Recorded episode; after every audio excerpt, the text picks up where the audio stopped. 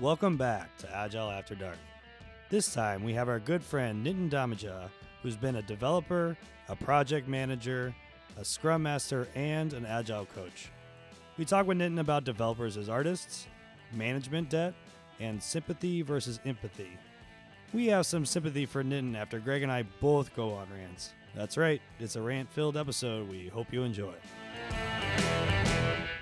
Welcome to Agile After Dark, the podcast that addresses agile topics not talked about in the light of day. I'm your host, Greg Adams Whitford, sitting here and there is Brandon Gartley, my co host and resident nerd. It's good to be here. And actually, you know, I'm, I'm actually very glad you're here, Greg. I'm going to be honest about this because you left me to do the show on my own last time. Yeah, I was very disappointed that you went ahead without me because what is this show without me? Like, Well, I'm yeah, just asking the question. Greg's rants, EVP of being a dick. You know, I know. It's, it's a tough role to fill on your own. I know, I know, and you probably had to mix it up with the drinks, etc. So, but I did listen to it, by the way, and it was a great podcast. How do you get to to hear that pod? I demand you go back and listen to that podcast from last week. How do you get there, Brandon? Uh, it's agileafterdark.com. so, Brandon, after last week's amazing podcast that didn't include me, Yeah, I had the very James Lipton, Ye- slow, deep voice. Yes, and you know I'll be the judge of how successful that was. But today we have a very special guest. Nitin comes to us, um, new to, newer to our team, and he has been a developer um, in the past and has now kind of made his way over to the agile coaching um, sphere. Uh, and so we're going to talk to him today about what that looks like for us. Yeah, exactly. And, and actually, Nitin was supposed to be part of the Inside the Apollo 13 studio show last What? week. Yeah, he was. He was supposed to be part of it, but he too, uh, surprise, surprise, was uh, a little delayed in getting here. So, Nitin, we welcome you. Okay, Uh, so Nitin, how do you feel about Apollo 13, the studio Apollo 13? I almost feel I'm on a different planet. It's shiny, right? It creeps me a little bit, but I love I'm on a different planet. yeah. You know what I should do? I should, I should turn the fireplace on for you just for a little mood lighting. Yeah. Sure, why not? I'm from That- Texas, so this is a novelty to me. I don't That's know right. what fireplace. That that uh, that almost will set his cupcake Well, on we- fire. you don't so dare do that, Greg. He's got a cupcake. cupcake. is my lifeline. Although it's red velvet, it's not red, but I still love it. so Nitin, you got a cupcake next to you, and what to explain the cupcake because it's a pretty amazing thing. So, so Brandon's wife made this, and thank you. It's not red. It's not red, but the frosting is spot on. It's still brown, doesn't have coloring, which I love.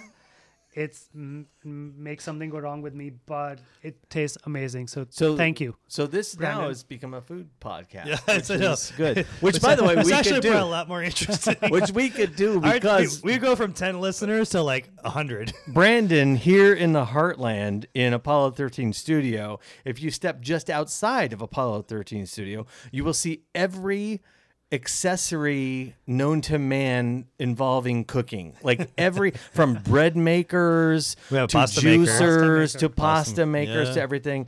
Everything is in it's it's enshrined like a museum, I would say, in this little small place. So it, Well, that's enough about me. But uh, Nitin, uh, we really appreciate you being here as we kind of ramble on.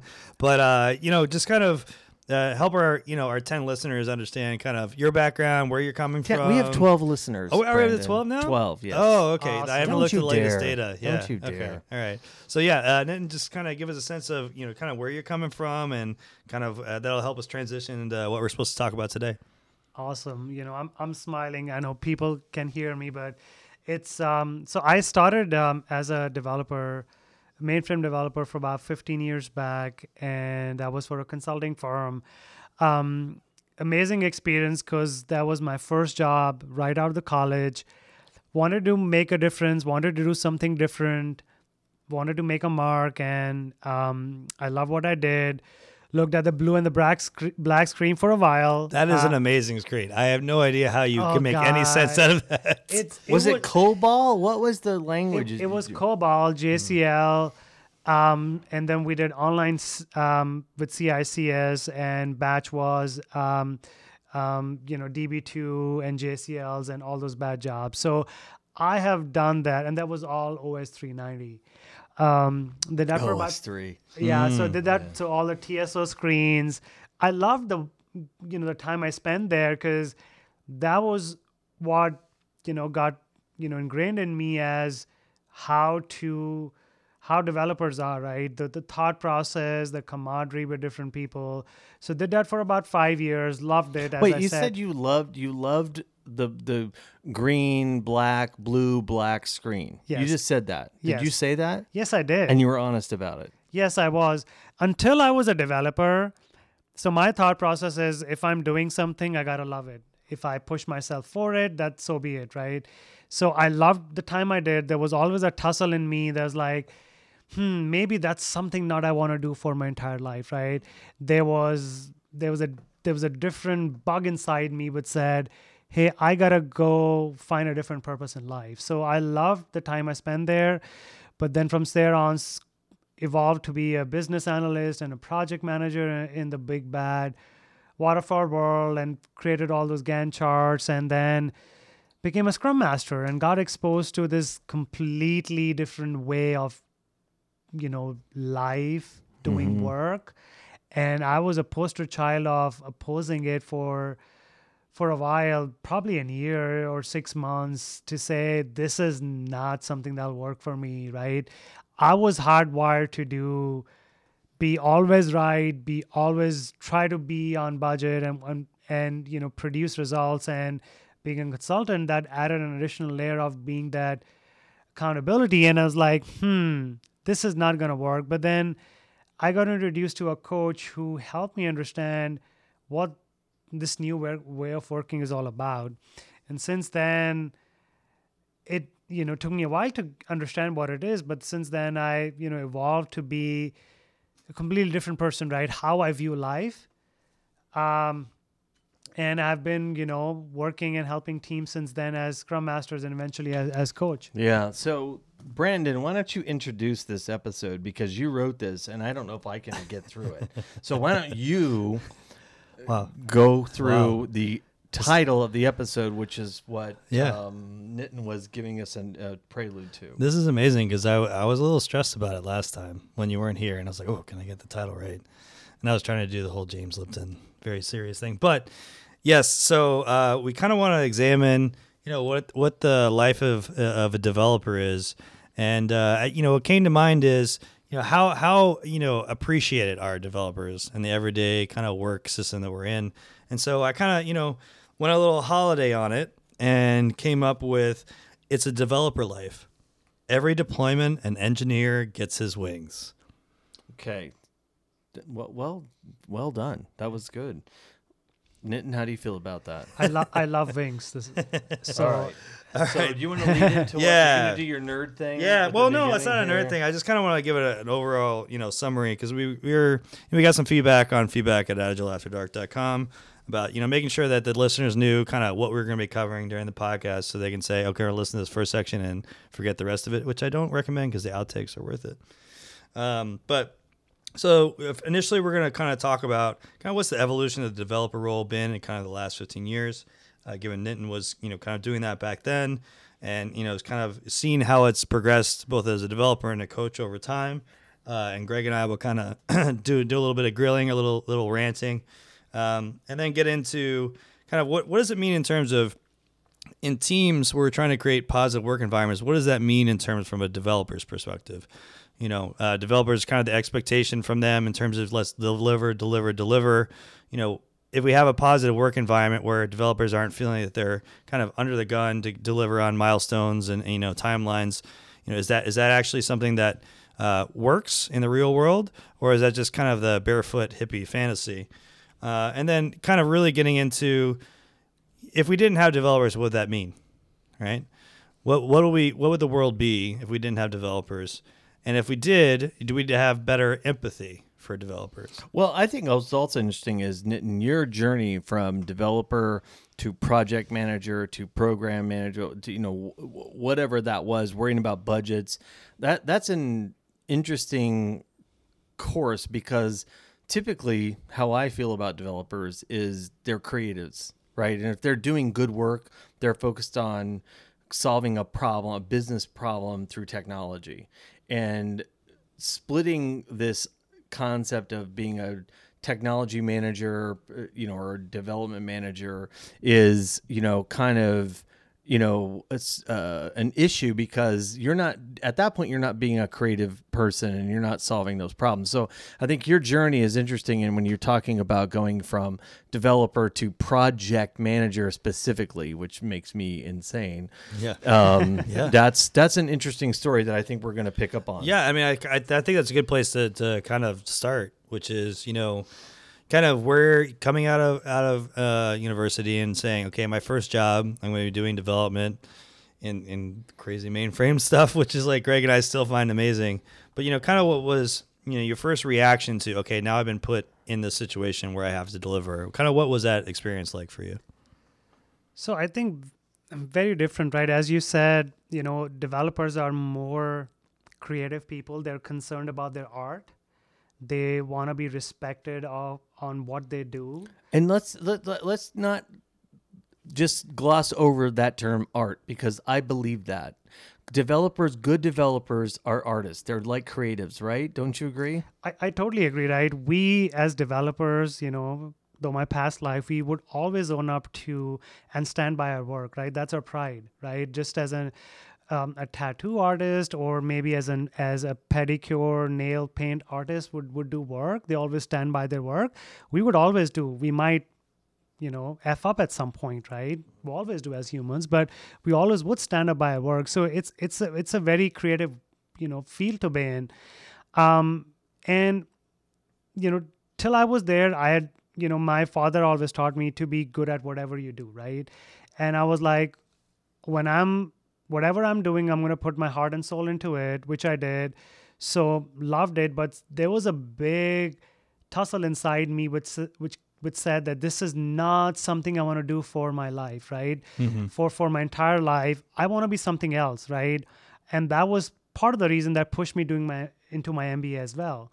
So got my master's from ut austin as a general mba and there was this drive in me to be something else you know learn different things.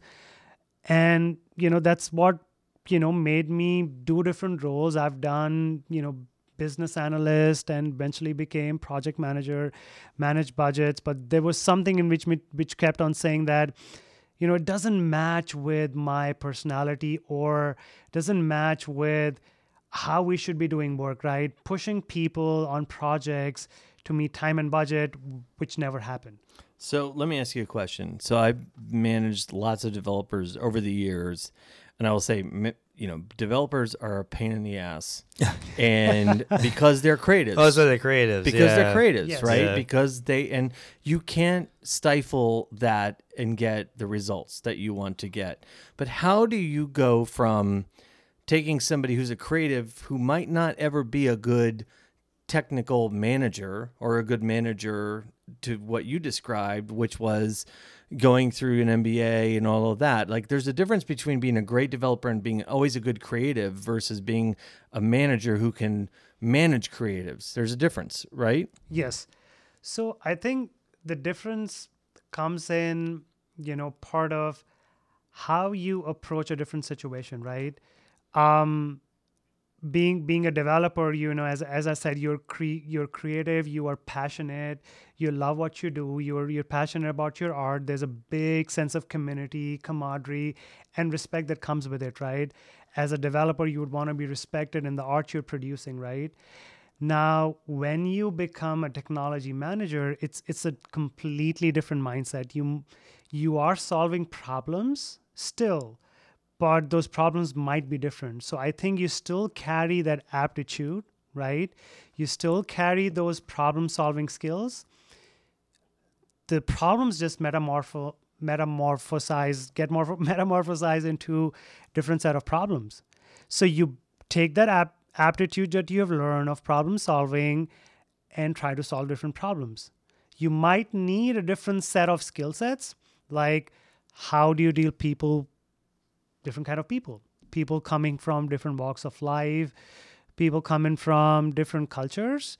Um, how do you respect them? How do you have them work together as a team? How you basically create a team, right? Those skill sets is are what you Yeah. pick along Yeah. to help you transition. Yeah, and you know, so when you kind of like first got into doing the development work, were you were you on a development team? Were you part of an overall project? Kind of what was the the setup there in terms of how you were doing your work as a creative developer? So I I have done everything you you, you Mm-hmm. can think of. So I've done maintenance projects. I've been on support calls, um, and you know Mainframe. yes like- you, you, you all yeah so you always you know it's so i've i've gotten up at 2 a.m in the morning trying to fix a problem and calling a friend hey do you know you know because you you you're closer to you were closer to the systems to to to to tell me or try to file, find a problem. So it's it's it's it's different because you are still solving those problems uh but you know talking to you know people around you. So maintenance projects yes.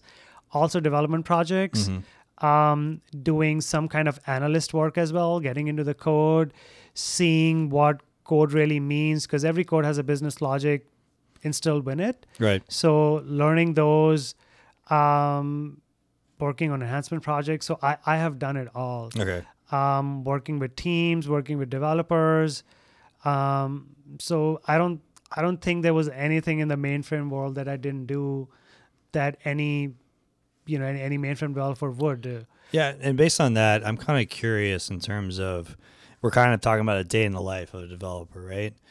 And it's changed over time, as we know. But kind of when you were in it, you know, kind of in the weeds of it, you know, what were some of the things that you you saw that just by kind of being involved in in, in a project whatever that you know really made things very successful versus things that were consistent in terms of really making it much harder to to achieve your goals. And also, I think like when you said Brandon, when you titled this episode, Mm-hmm. which you did so you know adeptly as the producer, every engineer gets his wings versus developer, which I would change Mm-hmm. engineer developer, but gets his wings. Like what what are you s- trying to bring out of that conversation? Like what does that mean?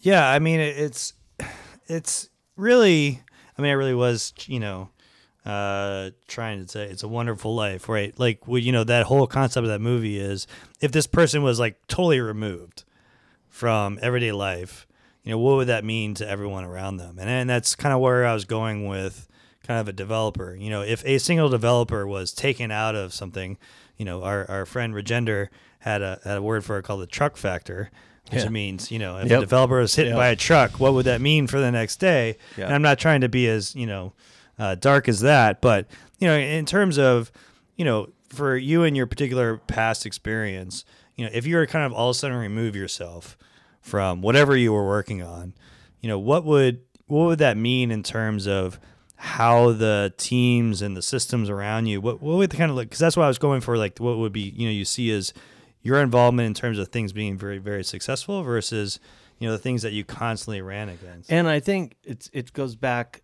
into teams. You brought it up early. Mm-hmm. Like a team matters, right? A team is the thing that creates success. It's not just an individual developer. And I think in your, you know, background that that's w- where we see things moving forward which is good teams can build anything. They can build software they can build spreadsheets they can build processes they can build whatever. And i think good teams uh, don't just mean good software teams as we talk about in the agile world but they mean good just building good teams right? Right. So, and you know, as you aptly said, Greg, that great teams, once they learn to work with each other, they can do anything, right? They, I mean, agreed, they have specialized skills and what they are being, you know, what function they're attached to, software or, uh, you know, maybe operation, finance, whatnot. But once they learn to work with each other, work each other's strengths and weaknesses, they they they can produce great results right and that's what we're looking for right produce these highly performing and functional teams that can work with their specialized skills towards a goal right um, and that's where all of this new way of working comes in, right? Mm-hmm. We're talking about more more human at work, right? Mm-hmm. Meaning more um, you know, giving them this creative freedom on how Right. they will be doing work. Um, and I wish I had that. Right. You know, when I was in back in those days, it was all told to us that, you know, you go fix this by such and such date and Right. finish this project This is your task. This is your this is your task Yeah. and the dates are set for you but and there would be even you know dev leads who would be say this is how you do it Mm. so as this creative developer i'm kind of dying Mm. inside that hey this is what i need to do this is what i'm given to finish and you know have these are my design specs let me just finish it.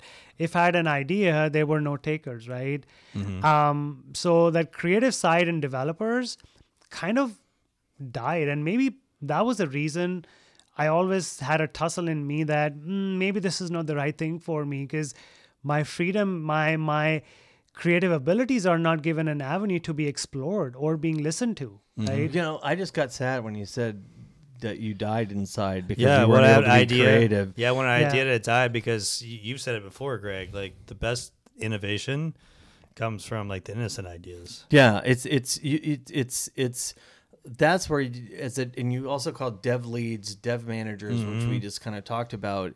If you don't nurture that culture, and if you don't help the senior management understand why you need to do that, I used I could tell you a story about how I work for somebody who I've mentioned on this podcast prior.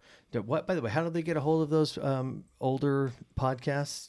Uh, it's at agileafterdark.com. Right, exactly. So if you want to go back and listen, The Crumpisms. Is that's what right. But but one of the things was, you know, you you you have to foster the understanding of the senior management appreciating the creative qualities. So it's mm-hmm. I used to get the comment, why do these guys roll in here at the crack of 9:30 in their pajamas? And I was like, yeah, that's what it looks like to Yeah, him. And yeah. he's like, I'm spending money on these guys. Mm-hmm. And I'm like, yeah, but they also stay up till two in the morning trying to creatively solve a problem. Mm-hmm. And they're on forums and whatever, you know, you know, Yeah. whatever. Be a little thing is. less worried about the utilization, a little bit more about the creative solutions and problem Right. solving. It's right? not about utilization. It's mm-hmm. not about efficiency. It's about being effective. Right. And so all those words get misused. And so, but senior leadership doesn't understand that. They just see guys coming in in their pajamas who may have had uh, a stunted development at 14 years old and would play video games. That's what they think, right? And so you have to, but but the the point is they don't they don't understand the value of good developers, right? And good developers earn good money, and you know we need to protect that. Yeah, and, and I totally agree. And I think you know this is a a good transition when we're getting into kind of what's the environment that's right. What's the right balance in terms of you know uh, people coming in their pajamas at nine thirty versus you know uh, people being told from a senior developer or an architect or whoever saying here's the exact requirements. This is how you build it. So that's kind of a little teaser for what we're going to cover after the break. But in the meantime always remember you can uh, send feedback uh, to feedback at agileafterdark.com or if you really want to you know get uh, some greg rants because he, he's re- he's revving up i can tell it he's getting, getting there. there. he's getting there so it's uh god g-a-w feedback at agile after dark and we'll see you after the break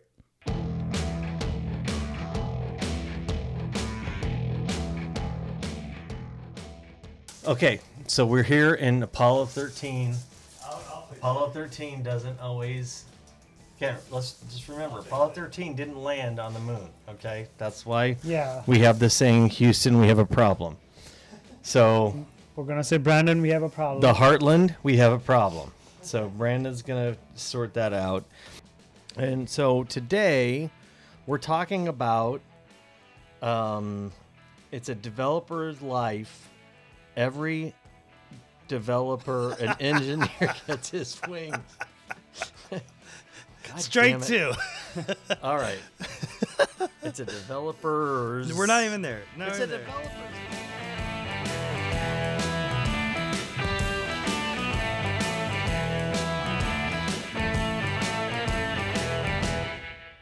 All right, so we're back.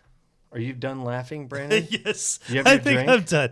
Yeah. Okay, good. Yeah, yeah, I Good. do. You have your drink? I All do. right. So I may be what we did. hallucinating this whole thing, but So true. So on the break, we went. We Nitin still hasn't finished his cupcake. Number one, Brandon got another drink.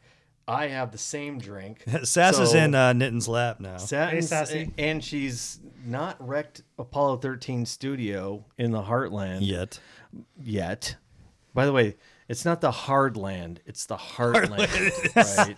it is the So We're just making sure that we make. This sure is that's Agile the After case. Dark. So, so, Nitin, what are you drinking? You're drinking something. I am drinking gin and tonic. That's my drinkability. Yeah, go to. Yeah. Yeah, it's, that's that's what I can stretch for. In Yeah, a yeah. in a plastic red cup. Yes, That's sir. what- like- Brandon's all fancy, fancy. I am, yeah. What I are made you doing? Uh, this is going to be relevant later. The monkey gland cocktail. Oh, dear. Uh, it has- sounds fancy. It has a little absinthe in it, so I may be hallucinating this entire podcast. I'm not exactly sure. okay, well that's that's good. I'm just doing my usual bourbon drink, and um, here's the deal. On the break, Nitin and I got into it. we did. We were playing So- a little. We were playing a little footsie earlier. And Nitin and I, who I adore him, but we're getting into it. What I can't remember even what we were like yelling at each other about now. Nitin, can you lead us into that that conversation? yeah so we i think where we left was the thought that developers are creative people right Yep. how do we give them creative freedom to them but at the same time there there's there's also a predictability factor that the management expects from them. So where does that balance come in right? Or how do organizations strike that balance on with with with their developers? Because in reality you can throw in people umpteen people to manage your spreadsheets your fancy gantt charts or call it whatever right at the program Oh program God, level he just said Gantt charts. I'm gonna but you know Like, i mean oh. i mean I- or or or have te- you know or throw people at the program level but it's these developers the teams who are producing the working software for you so even if the management unknowingly or knowingly re- doesn't or realizes or realizes the importance of these creative people these are the people who are going to produce the working software for you at least that's what they understand Yeah, you know, and I'm gonna pull a Greg here because I think one of the things that comes to mind is, well, I've been I've gotten to a management level, and the way that I got there was working my butt off to get deadlines, and like regardless of how many man hours, women hours, people hours, I had to get them there. And you know what? I had to go through it, and this is the way that we got stuff done. Shit, this is the way I got shit done, right? Let's get some shit done and you know we hit our dates yeah we probably went a little over budget but you know what we, we we we predicted that as management because we knew we were probably going to go over budget Yeah. So let's just bring that up. Okay. So there is the built-in. We're never going to hit it because we don't trust the teams. Right. So we're just going to assume waste in the model. Right. That is, if there's anything we can do as people who understand lean and agile principles is reduce that waste because that is that's the biggest crime in all of this is just padding everything because you you're just saying well people aren't going to do what they say they're going to do because you set them up to fail. Yeah. And by the way i think that was the first brandon's rant yeah that was. That was good. Yeah I like yeah that. yeah. I appreciate Give it it- high five. First brandon's rants. Set it up on the email. But yeah, I mean, I mean, you've you've seen it from every angle, you know, Nitin. I mean, you've seen it from being a developer, being a project manager, which I think most people will agree is one of the worst jobs ever, to being a you know getting into agile, being a coach. I mean, you've seen it, right? Yeah, so I, I think that's that's that's just a great point on you know how you how you comes back to the same point that your your working software is still going to be produced by developers, right? Mm-hmm. So the management does understand that.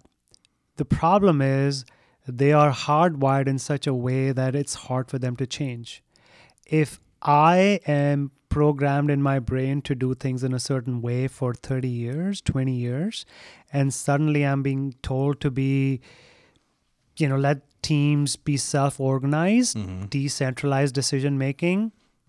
I, as a middle management, can't let it go off my hands because I'm hardwired. Yeah. So okay. So hardwired. I just wrote that down, Mm-hmm. and let me ask you a question about that.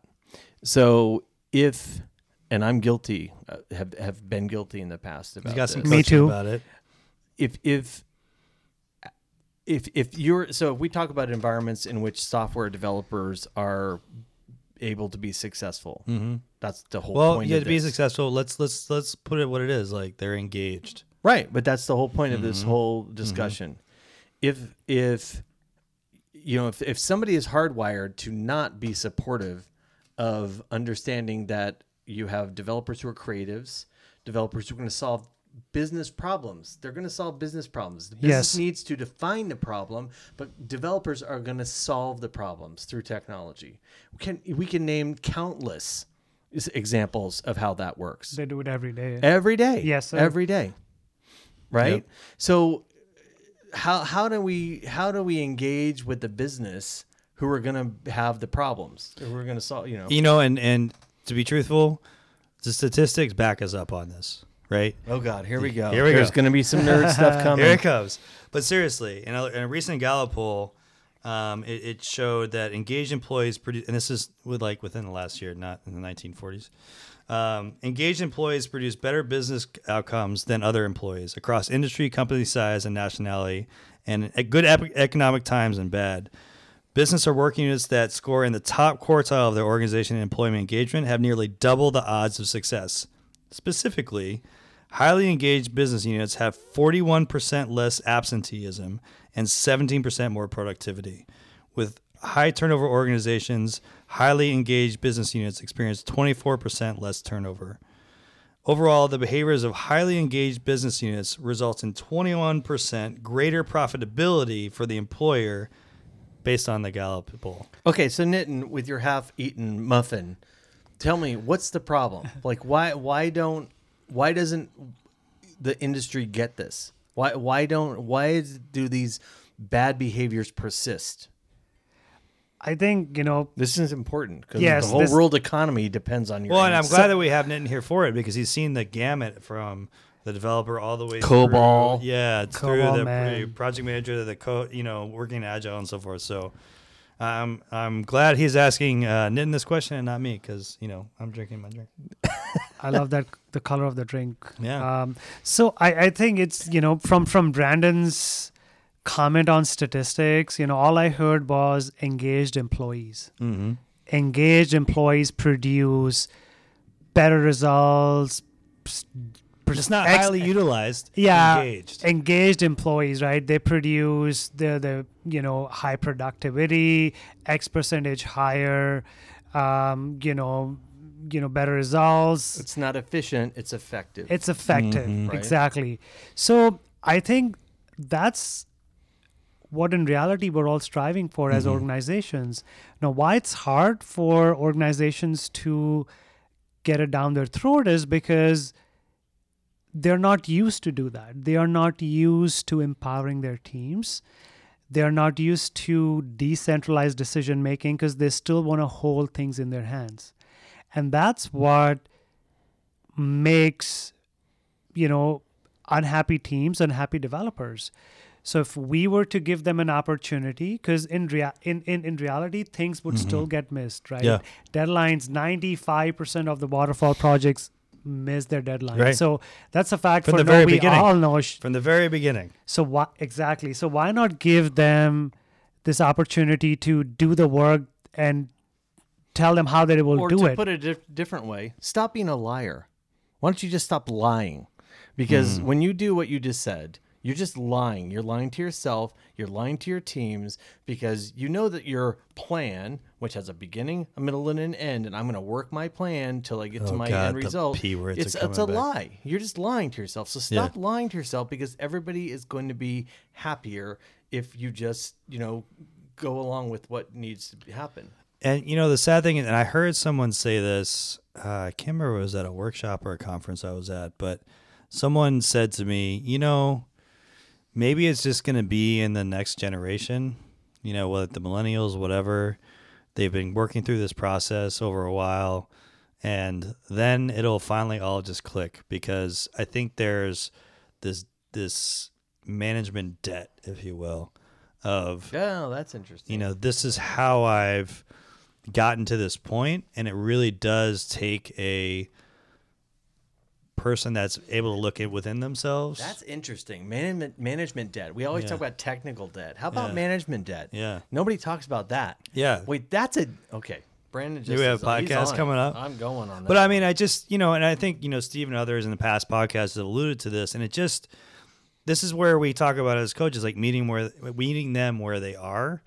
And we can do that and say, you know, we get it. Like, you know, your performance reviews, your way that you've got here was based on, you know, this, you either a very high performer and you really push people or you pushed yourself you know, and you got stuff out the door, or you're really good at statistics, or you know, there's a lot of different varieties of the management people. But I think there's, uh, in my experience as a coach, there's less of those that are just like you. Every now and then you meet them, you're like, yeah, that's a leader. That person, as you said, Greg, you got an opportunity to have like a leadership team where you're like, I will walk through a wall with these people, and I'll go to different companies Yep. with them. Yep. You know, uh, it, that's the rare breed. But that's also true. When you see people following, you know, from company to company to company, that's when you know you have a good team. Right. And that's when you know you have trust, right? Which Yes. and that's the thing you're That's one of the about, most right? important things, right? For a highly functional team, having trust, right? We talk about five dysfunctions of, of a team, Mm-hmm. and one of them being the most important being them not having trust. Yeah. right we we we foster an environment so as middle management we always talk as coaches how do we unfreeze this middle layer because my experience that's the hardest layer Yep. to to thaw Yep. the team seems to get it Yep.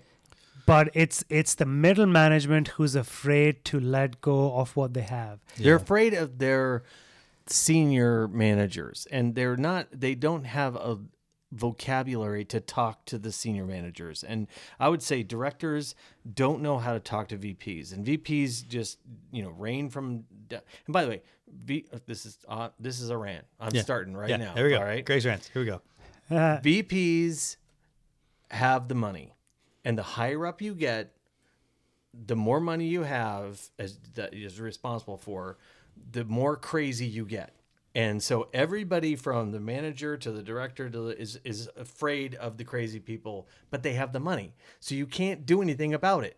So unless you have an environment that fosters, you know, the VP, you know, the higher, you know, executive level, you you it's always a challenge because they're like, I don't get it, I don't care, just here's the date, here's the scope, done. And they don't care about it, right? We can cut this out later. No, but no, that's you know no. the truth. So I, I think the part is how as as leaders we are we are bred or groomed, right? We're always groomed that the whole leadership style of being servant leadership is not a common thing. And I think it works the best in in, in companies or organizations that have creative people and developers being one of them, right? So we talked about Google, we talked about Amazon, LinkedIn. Those are the firms who are producing pro- innovative products out in the market because they have decentralized decision making. They're I- taking ideas from their developers, mm-hmm. and that's the route a lot of traditional corporate Americans have started to go. GE, you know, created their GE Predix and a hold on. platform. GE, Yeah. General Electric. Yes, sir. From the 19 wait, this is out of Brandon's book here from the 1920s. GE, you're talking about GE, they're doing this? Exactly. So Really they nice created a GE Predix, which is a platform which they monetized, and it was all done through this agile, lean ways of doing. And that's that's the new buzzword. You know, firms like Toyota, they are trying to create these you know platforms that they can monetize. Now, one way to get there is to create these teams and create an environment around them, which could be a greenfield project or or or whatnot to to to sustain such a model because they know that their traditional corporate would not support it. Yeah, and you know it's interesting you say that because it made me think of going back to my concept of you know is the next generation really just going to be the ones that we had the real breakthrough with. Because when you have companies like Spotify, now I hate the whole oh we're gonna create this Spotify model and stuff like that, right? I'm not a huge fan of that, but even Spotify Well, is like just explain that briefly. Why well, yeah. So like. Spotify kind of like they took Agile and said, okay, it's not really working for us in the day to day sense, but because we need to have kind of uh, mentors within kind of the same sort of work that they do, whether it's certain level engineers and stuff like that. So they created this thing- thing with squads and you know basically a way and, and tribes and stuff like and- that because they needed a better way for them as a specific organization and the way that they were literally approaching their work. They basically said, okay, and and in the last show I talked about how you know uh, one of the the constructors of the the manifesto in a recent um, speech talked about how there's this uh, agile industrial complex, which is this whole concept of you know we've we've gotten over the hurdle of like okay companies aren't going to be able to accept agile right? But now we're we've got too many just people saying okay now we're just going to like this is our framework and this is the way we're going to do it. We talked about replacing pl- process with process right? And spotify approached it in a different way which was just to say we, we, we tweaked we tried we adjusted and so forth but it was specific to their work. But they were a younger they're obviously a younger company because they, they were a startup they came out of nowhere. You know their thing you know they really were just trying to like hustle to their customers that we talked about before. And that younger sort of outlook rather than having that management debt that we talked about really made a difference Well, and uh, so I'm asking his opinion in a second. that was my second rant I of the will. day. That, that was nice. And by the way, I wrote down a few things that you said there.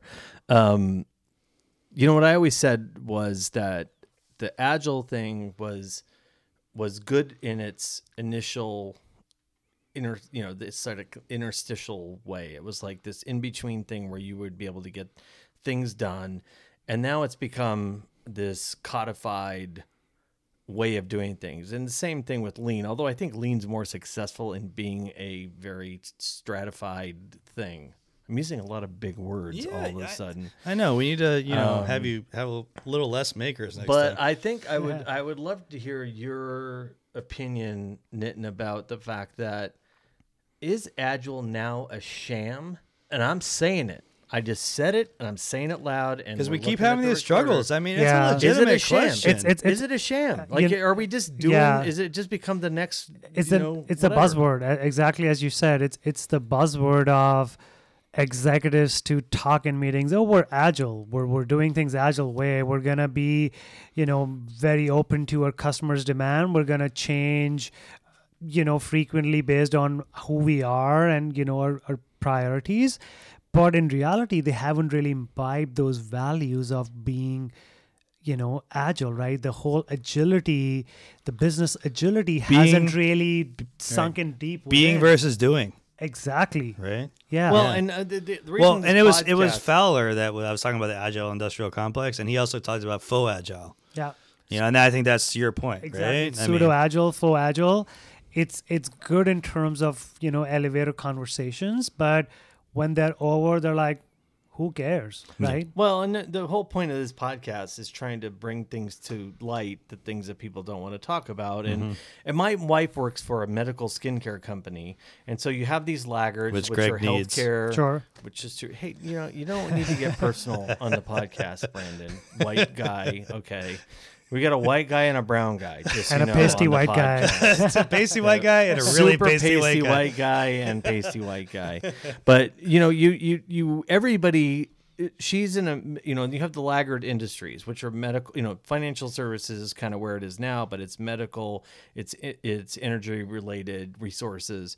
They're going to come around, and they're all just now using these principles, but they they all don't know what it means. My wife, I li- she literally has me on the speakerphone going, "Hey, listen to this guy talking about agile," and there's some guy just spouting off you Business know, agility? things. Yes, it's like ridiculous, Ugh. and they don't even know what it means. Right.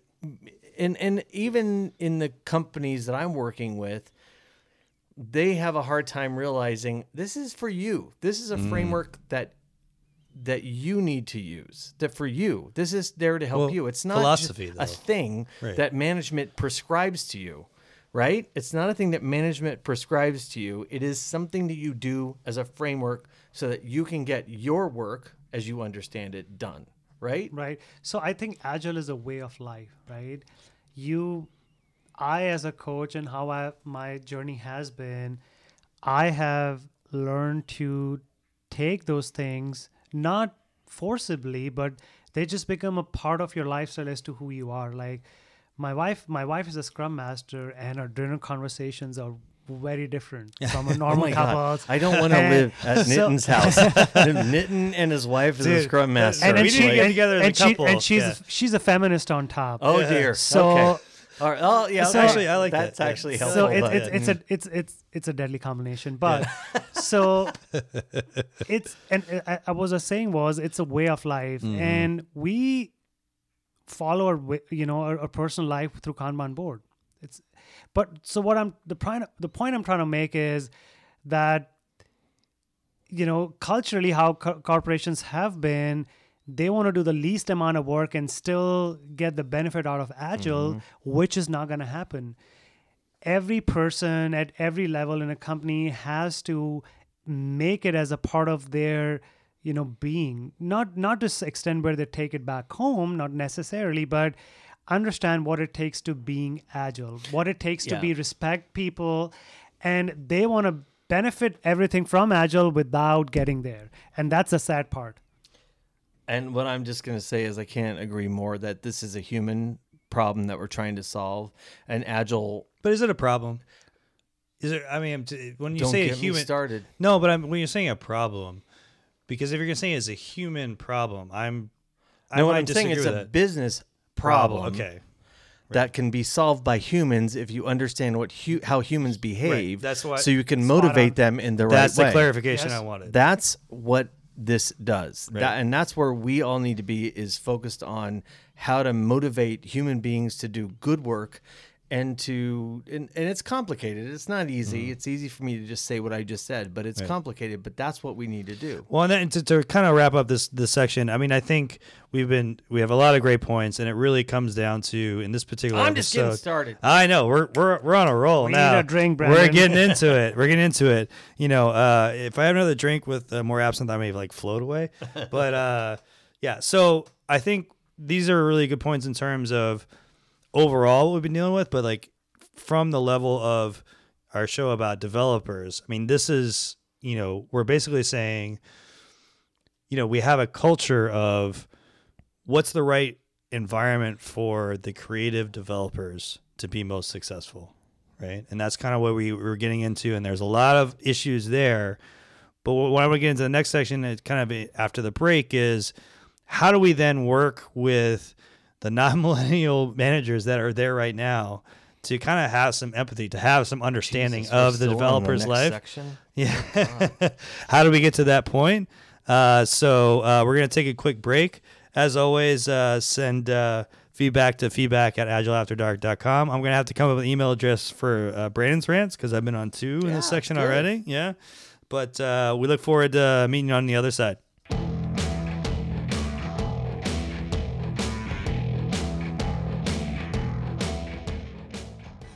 Well, I'm just gonna attack you. yeah basically. sure do that Yeah. i love that Yeah. And I'll kind of be on your side, and I got the research to back me up, too. so- okay You have no research to back me up. My opinion you, is though. right. Yeah. your opinion is never right. My opinion is right. Saying it right now, it's recording. My opinion is right. That's a soundbite right there. I'm pointing at the recording device. Craig's Craig's rants on the recording device. I am right. It says so.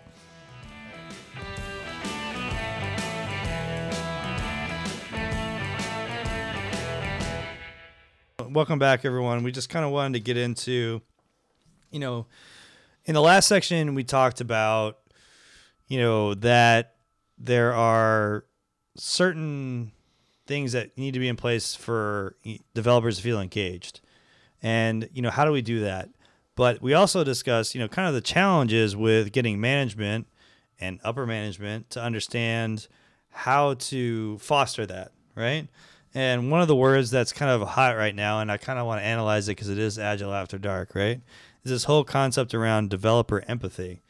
You know, is this a thing and is it needed based on what we discussed in the previous sections? I'm, I'm kind of curious. I, I throw it out to both of you. uh, to to see what your thoughts are. So I think as, as coaches, we always talk about you know empathy being and not sympathy, right? There's a big difference between empathy and sympathy. Um, that we empathize with with with people, right? We empathize And cats, obviously. and, and cats and dogs, um, and it's just a, a different set of emotional skill set to have. So just just I, I I- I think it's really interesting that you touched on that. And so just describe just briefly sympathy versus empathy for everybody. I mean, I can get into it. I mean, from a scientific side, right? So, um, kind of empathy as a concept, you know, um, interestingly enough, both of you guys have kids, right? Yes, So, three year old. uh, there was a study done recently. This is a study your your wife probably Study this is from 1945. No, no, it's a, it's a recent study, All right, but good. probably a study that your wife uh, brought up because she was like, Probably. this is something that Because she, she usually says to me when I try to like it, it, it's- say, "Well, why does that make?" She's like, "Well, it's a it's a study," and that it, like if she says study, then it just means it's uh, correct, even Yeah. though it's totally crazy. yeah. Oh, don't listen to this, Allison. No, well, I think But- Alice is probably right and you're wrong. It's probably the okay, well, we'll see. So, as early as 18 to 72 hours following birth, newborns who are exposed to the sound of another infant crying often display distress reactions, a phenomenon referred to as reflexive or reactive crying. Now, of course, everyone's kind of like, "Oh, I'm hearing crying, I'm getting upset," but no, newborns respond more strongly to another infant's cry than any variety, any other variety of control stimuli, including silence, white noise, synthetic cry noises, non-human cry sounds, and their own cry. And so this is stress. uh, Sorry, this uh, suggests that infant distress reactions to the cry of another infant are not simply a response to the adverse noise uh, of a cry, rather they are they're a precursor to empathetic responding. So even from our early, early parts of birth, we are genetically built to empathize versus sympathy, which is, oh, oh, I'm so sorry, Greg. You know, you didn't make the last podcast. That's too so bad. sim so okay thanks for that shot but what i so sympathy is more of a it, it's it's more of a gesture Right. versus more of an, an Lit- literally, I emotional feel it. reaction Is I that feel it in my in my own bones. I feel like I can actually like sit there and understand where you're coming from. Yeah, and I think that's that's a great point you bring, Brandon, because you know, to your point, Greg, empathizing is putting yourself in someone else's shoes, right? As you know, we we we go and we we say we as coaches we empathize. What we're trying to say is yes, we coming, you know, putting ourselves in your shoes, we understand how difficult it is to be a change agent, right?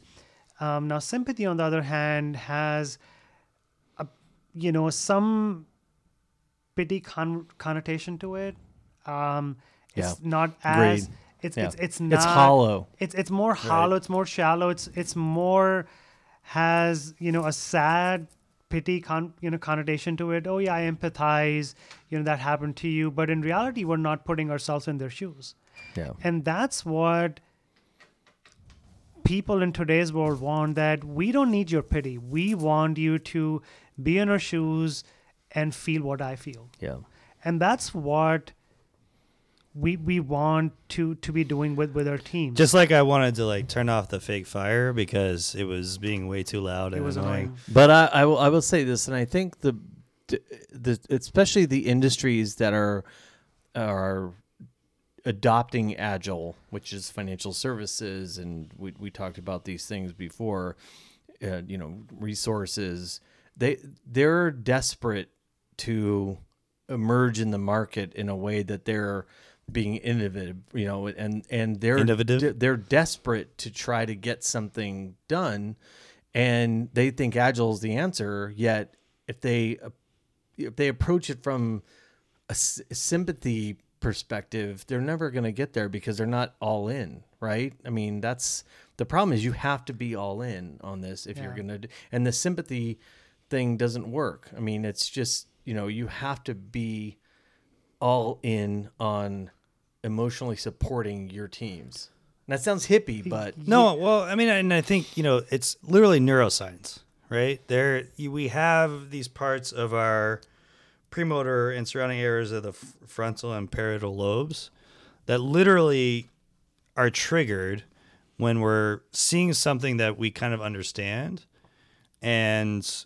they kind of automatically form the basis for higher levels of empathy with emotional engagement through matching kind of the integral uh, outcomes from the percent of taking. So basically, is if I'm seeing something that you're going through, there is a part of my brain that says, "Hey, I can recognize that."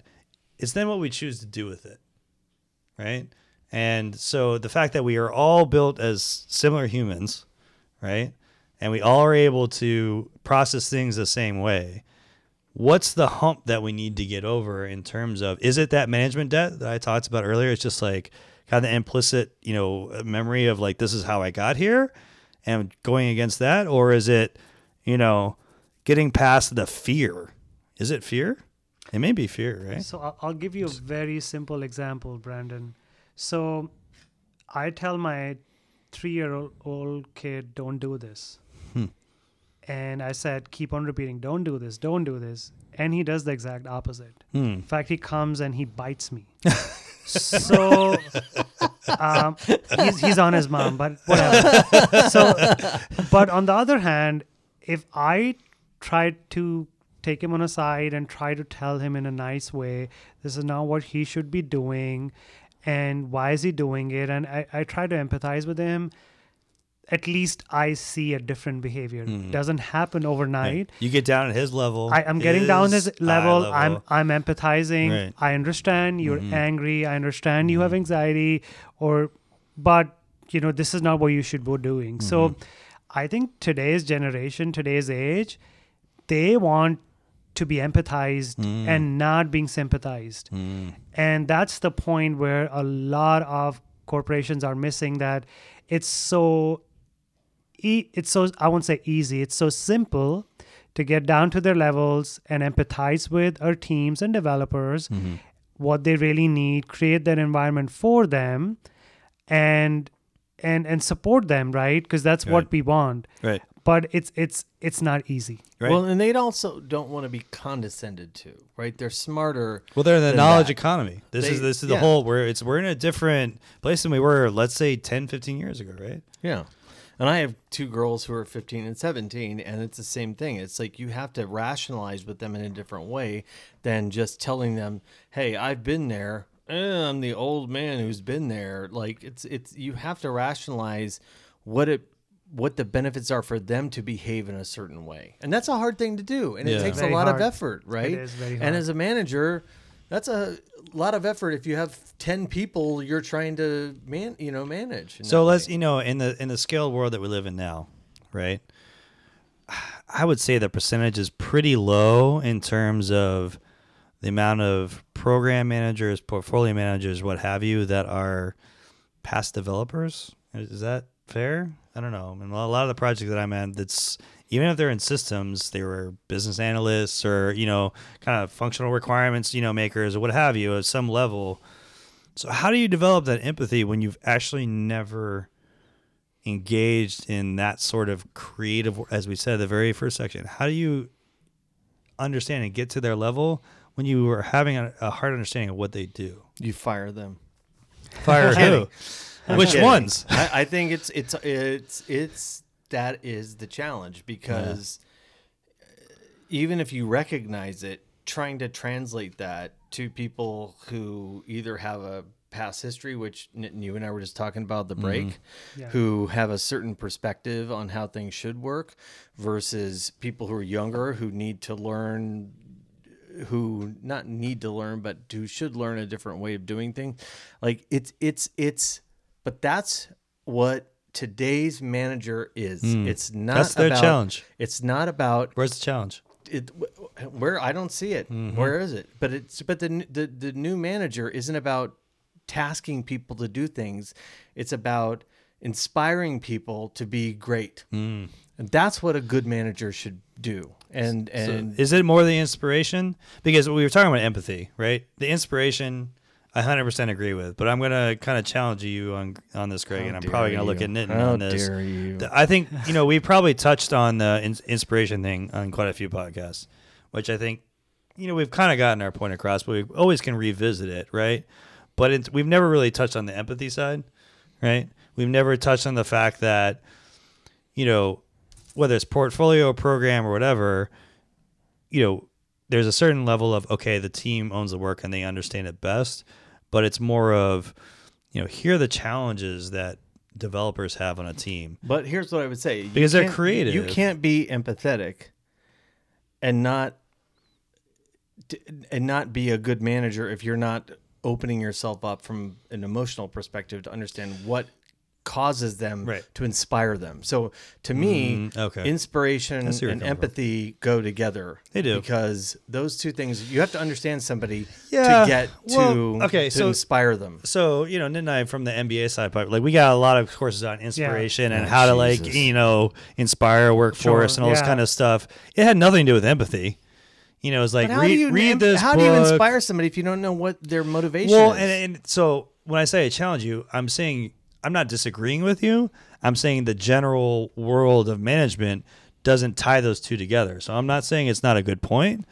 I'm just saying that a lot of kind of the management world, when you go to MBA and you kind of get your management degree and what have you, or if you just kind of work your way through the company, you can say, I'm the rah rah, like, this is what I want and this is why I want it. And like, we're going to kick some ass and like, let's go do it is very different than empathizing.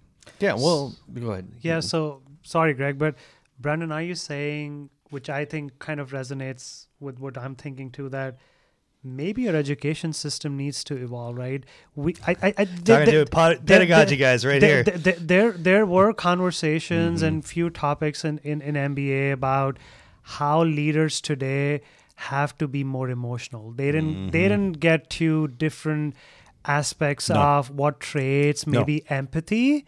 Um, I think it's the new age of you know leadership. Mm-hmm. Um, what it used to be earlier of command and control and the different set of characteristics and the qualities that came with it were Right. being discussed and talked in in the in, in education and B Right. school programs but now it's it's all about I won't say completely, but at least in the IT side and some of the other functions is about how can we let these creative people manage themselves, give them that freedom. So it's about the concept of servant leadership that is evolving and firms are looking up to it. So I think there there's probably an opportunity for our education system to to include these in, in their curriculum. I learned on the streets, yo.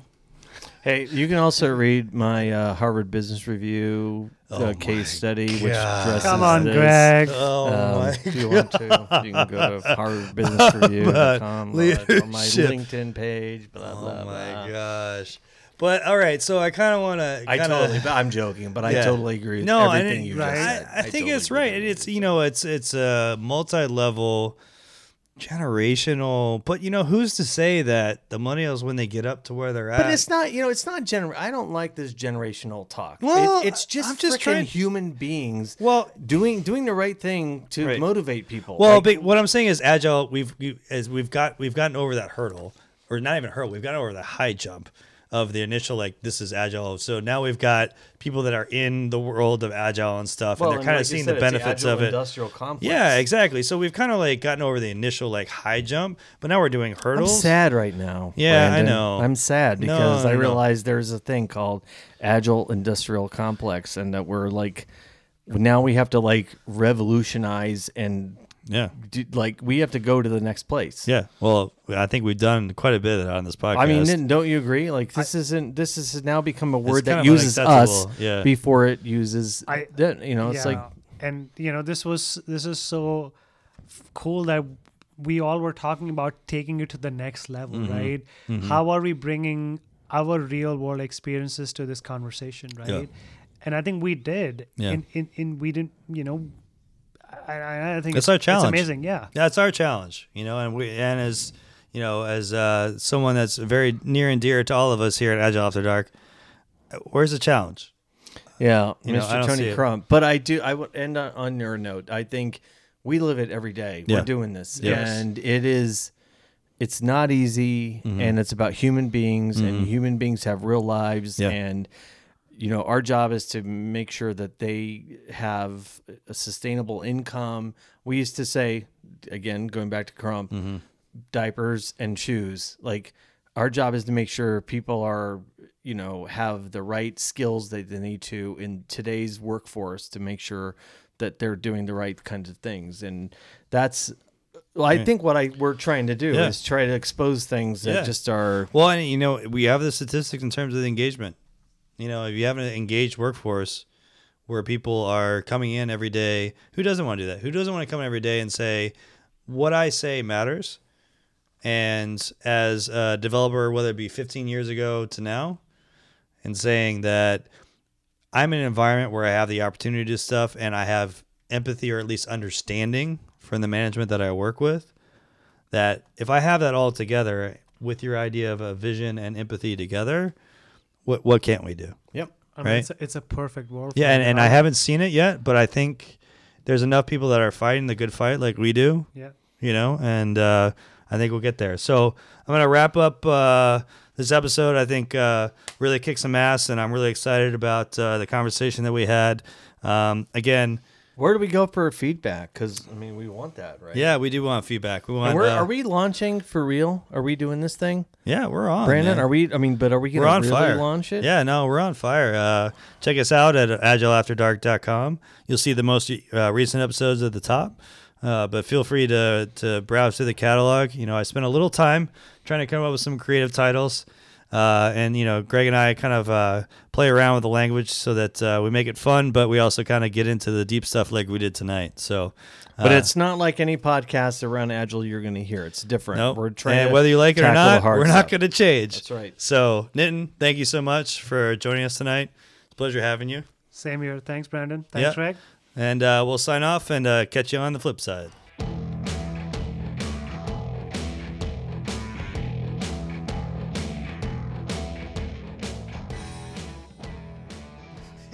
So brandon this so you've turned on the the The faux the, fire? the faux fire the full fire. Yeah, it's just like It's like a projection of a fire that you, you can actually put turn on a thing where it actually gives heat, but no, this is just like the ambiance. So it's kind of like companies that say they're going to be agile, but they're really not. is that what we're talking about? Yeah, it looks weird. nice though, doesn't Yeah. it? Yeah. Nitin? yeah, It's this a- is like for this is- agile. There's no heat. Yeah. They're not agile. They they're pretending to be agile, but they're not agile. There's Welcome, no heat. Welcome to Agile After I Dark. think. I think. Fireside chats. I think that that might be the new thing. Hey, if you don't have agile with heat, you don't have anything.